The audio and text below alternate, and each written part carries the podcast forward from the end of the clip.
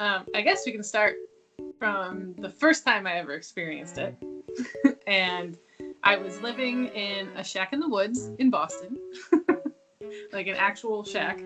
And I honestly thought that my shack was haunted because what it kind of felt like, or what I thought I saw, was actually kind of like a dark, shadowy figure, like real tall, slender, and but I really couldn't make out any detail.